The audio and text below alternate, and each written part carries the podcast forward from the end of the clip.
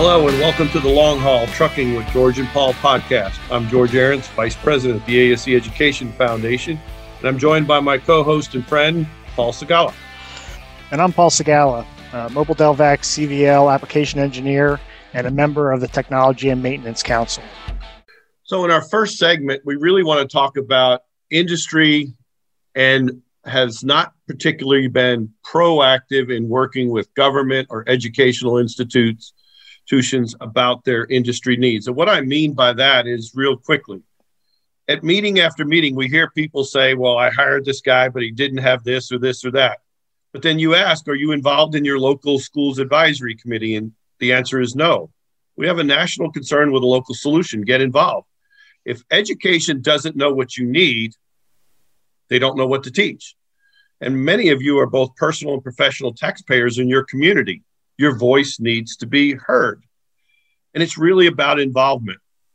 And real quickly, I'll tell you a, a, crazy story. Back in the early 2000s, I was a guest of the government of Oman. You're geographically challenged like I am. It's between Yemen and Emirates on the Persian Gulf to evaluate the automotive programs. Halfway around the world, they experiencing the same problem that we are here.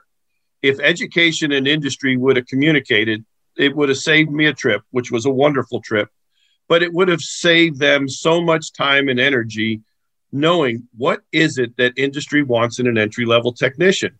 And Paul, I got to believe you're hearing this constantly from both sides. Yeah, absolutely, George. Another big thing that I see uh, when I talk to some of these uh, institutions, um, as well as our customers, is technicians that are not um, you know up to date on the latest and greatest. And when you look at some of the uh, schools and their equipment they're you know stuff back from the 80s and 90s and early 2000s and it's it's no surprise that the technician walks in and you know sees a new piece of equipment and has no idea to to go about you know how to do a proper uh, diagnostic of say an after treatment system or or getting or downloading information from an ECM um, and that's really critical uh, that businesses should get involved and you know between donations and you know getting equipment in there you know of a totaled vehicle uh, or something that that these students can work on and and be ready to kind of hit the ground running when they when they graduate. And, and paul you make a great point. We at the ASE Education Foundation accredit auto collision and truck programs. And the cornerstone of our accreditation is industry's involvement with the program but more importantly accreditation is ensuring that what the program is teaching is relevant and reflective of industry needs. What a concept. But more than anything else, is that they have all of the resources, tools, and equipment and curriculum to be able to deliver that content so those students get that hands on experience. And if the program is not accredited, it's not saying that it's a bad program, but do we really know what's being delivered in there? And also, if we're not communicating with education, many of them still want to teach engines. And we all know that nobody's going to put a 19 year old on a $60,000 engine, but they better be able to do a PM. They better be able to change oil. They better be able to look up on a scan tool or service information. And they better know a little bit about electrical, don't you think, Paul? Oh, absolutely. I, I, know from my own experience many, many moons ago when I when I wrenched for a fleet, um, and I and I was, um, you know, two years of OTEC and then an eighteen month, um, you know, diesel, uh, heavy duty diesel program. Um, it, it, was just kind of night and day uh, of what was being taught and and really what my experience was, you know, in, in a fleet uh, arena.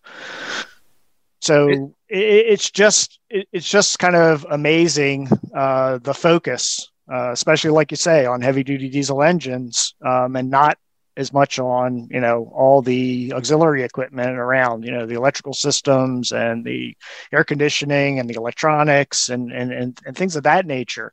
So making sure that you're getting a well-rounded technician, you know, when they come out uh, and enter the workforce, um, as well as having a mentor uh, when they when they come into a fleet. Um, I can say from my own experience, I had many mentors um, for different functions within the fleet, um, and that's really where I learned, you know, the most and and how to apply what I learned in technical school uh, in my day-to-day job.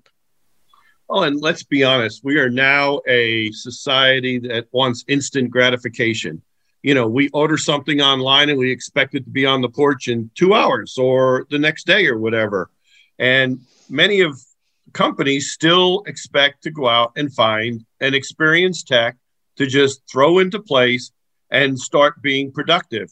Well, they don't really exist. Let's be honest. If an experienced tech is a good tech, that company is doing everything in their power to retain those individuals. And those that are out there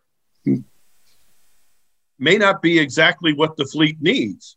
But by growing your own, first of all, you're growing from your own local school, so a local pool, and you the only bad habits they're going to learn are the ones you teach them, right? Absolutely. Yeah. Getting involved with these local institutions, being able to handpick the technicians that you know are trained for your programs and for your fleet, and and they know the proper you know regreasing or service intervals or you know how to check a coolant um, and and and they know your processes from day one and it, you know they're ready to step on the floor and contribute and we at the ASE Education Foundation did a survey a few years back and say that we that said that we lose nearly 42% in the first 2 years. And Paul, I know this next little statement I'm going to make you've heard many times from service managers or fleet managers. You hired this kid out of this high-powered tech school, came in with his pretty new red toolbox, put him on a job the first day, and he screwed it up. Well, did he screw it up or did he just do it different than you? And does your company change the process and procedure to get the truck out sooner? And there was nobody there to tell that young person how you do it in your organization. And they're doing it the way that they were taught. And now we take a young person who's really gung ho about our industry and we just kind of whack them on the first day going, I can't believe you don't know how to do this. Never heard that before, have we? Right. George, it's it's so true. I mean, having someone to kind of mentor and oversee and giving them positive feedback as well as as showing them the proper way that that shop and that fleet do things um, is key uh, to helping that uh, that technician making them feel part of the team making them feel like a family uh, that's where you start building uh, the long term uh, employee um, to the fleet. Paul, you said the major word is make them feel like they're part of the family. Many of us, baby boomers, gray hairs, no hairs, we grew up, mom and dad had the same last name, mom stayed at home, and there was one car. That doesn't exist in today's world.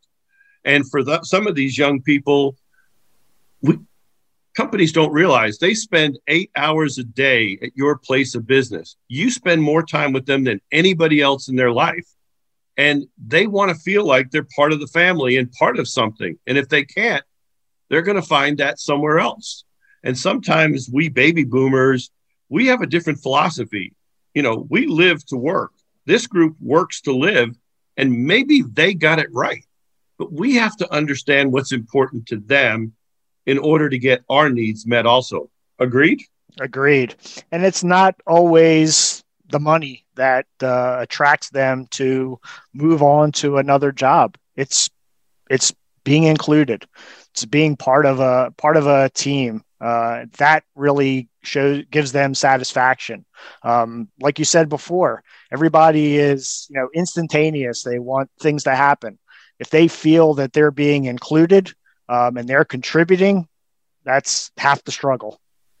Well, and, and let's let's kind of close this segment out with this. If you've never been a technician and you've never moved that toolbox, you have no idea what I'm talking about. But as a former technician, and you also, a technician doesn't wake up one morning and say, I'm going to quit for 25 cents more an hour. Uh, people believe that, but I've got a bridge for sale also it festers inside of us as technicians for a long period of time. And when we make a decision to quit and go to work for somebody else, what we're saying to that employer is the unknown is better than staying with you. Think about that statement. And clearly, if I'm thinking that, how many other people on the shop floor are also? Your thoughts?